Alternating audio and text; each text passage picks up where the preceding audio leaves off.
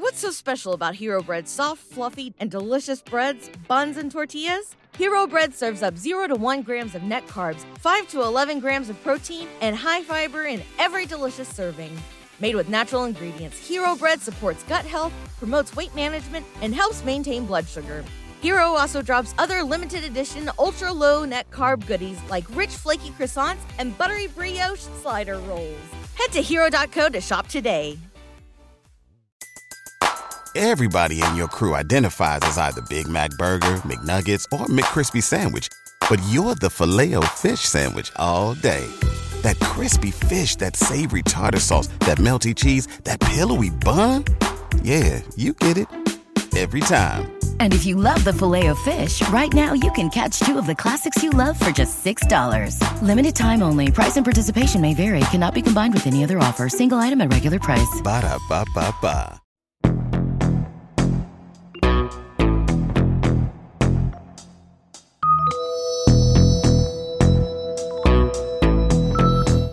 B1 Gang Adventure and Mystery Series. Case File Number 8 Wildlife Detectives Kabanata 4 Ang mga unggoy Dilat na dilat ang mga mata ni Kiko nang marinig ang balita ni Kabo.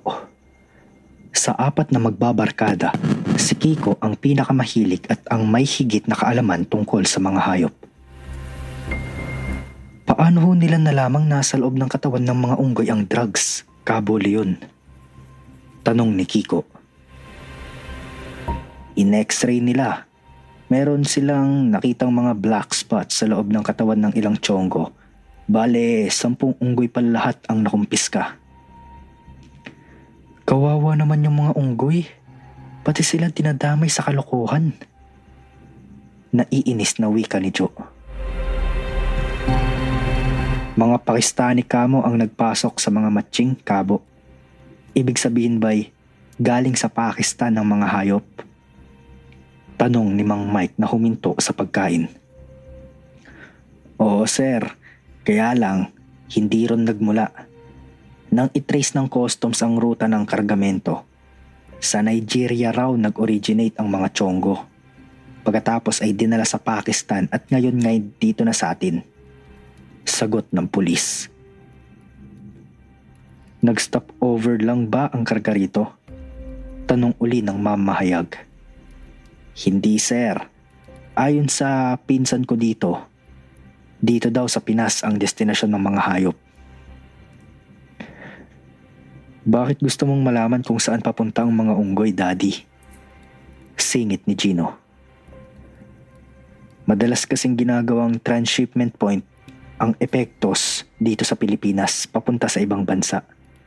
Pero sa kasong ito, mukhang narito rin sa atin sa bansang mismong ito ang bayar ng mga iyon. Ani ni Mang Mike sa panganay na anak.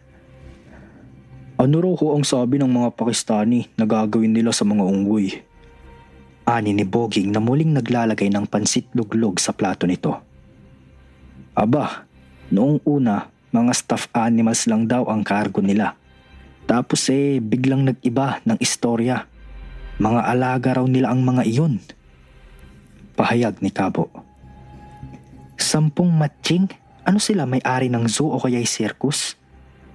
Hindi makapaniwalang sabi ni Joe.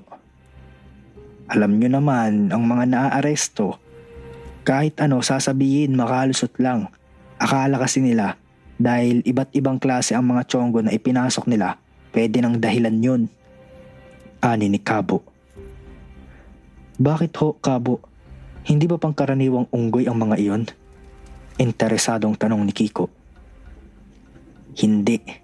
Sabi ng pinsan ko, eh limang klasing matching daw pero isa lang ang kilala nila.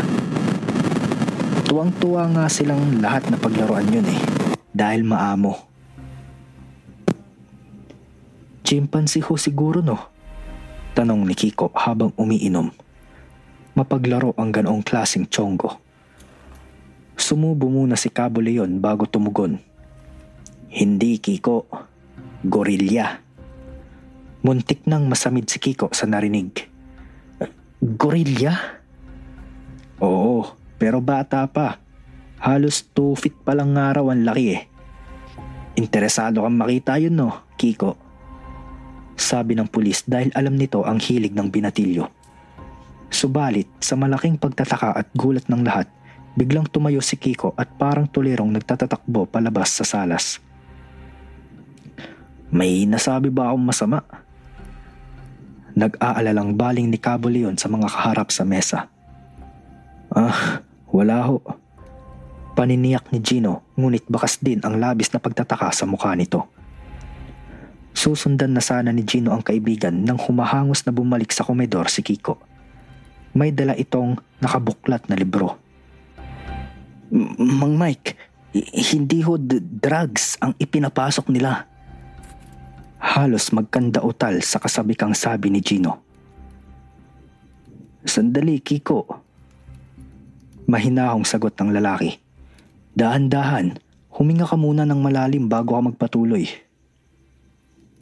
Oh, ngayon, ano bang gusto mong sabihin? Wala akong drug sa loob ng mga unggoy. Hindi ho droga ang inismagel ng mga Pakistani. Ulit ni Kiko. Takang nagkatinginan ng lahat. Iniisip kung paano nalaman ni Kiko ang pinagsasabi niya. Nakakahalata ang binatilyo. Nagpaliwanag siya. Kinuha ko sa bag ko tong libro kaya ako nagtatatakbo sa salas. Tungkol po sa endangered species to. At ayon ho rito, ang gorilla ay kasama sa listahan ng mga hayop na nanganganib na maging extinct. Iniharap ni Kiko sa mga kausap ang nakabukang aklat na may larawan ng mga gorilla. Eh, bakit mo nasabing walang drugs sa loob ng mga matching, Kiko? Nagtatakang tanong pa rin ni Cabo Leon. Hindi ho kasi nila isusugal ang buhay ng gorilla. Sabi ho rito sa libro na mahal ang bentahan ng gorilla sa wildlife black market. May punto ka, Kiko. Tumatangong sang-ayon ni Mang Mike. Karaniwang unggoy lang sana ang ginamit nila kung taguan lang ng droga ang kailangan. Nasaan na raw ho ang mga unggoy? Singit ni Gino. Malamang ay na-turn over na sa Wildlife Bureau. Yun ang SOP sa kaso ng mga nakukumpiskang hayop. Sagot ng pulis. Baka nasa Protected Areas and Wildlife Bureau sa Quezon City ang mga yon. Hula ni Kiko. Sa Ninoy Aquino Park? Tanong ni Joe. Oo, may maliit na zoron. Ang Wildlife Bureau. Puntahan natin sabik na yaya ni Kiko. Bumaling sa mga magulang si Gino. Pwede ba kaming pumunta? Wala ho ba kayong ipapagawa? Saglit na nagtinginan ang mag-asawa bago nagsalita si Aling Linda.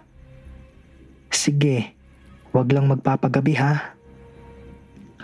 Magulong nagtayuan ng apat at sabay-sabay na nagsasalita. Ngunit bago tuluyang lumisan ng grupo ay nagpasalamat sila kay Cabo sa balita nito walang kamalay-malay ang apat na kabataan na magiging isang bagong hamon sa kakayahan ng B1 Gang ang kasong ito ng mga Chonggo. To be continued.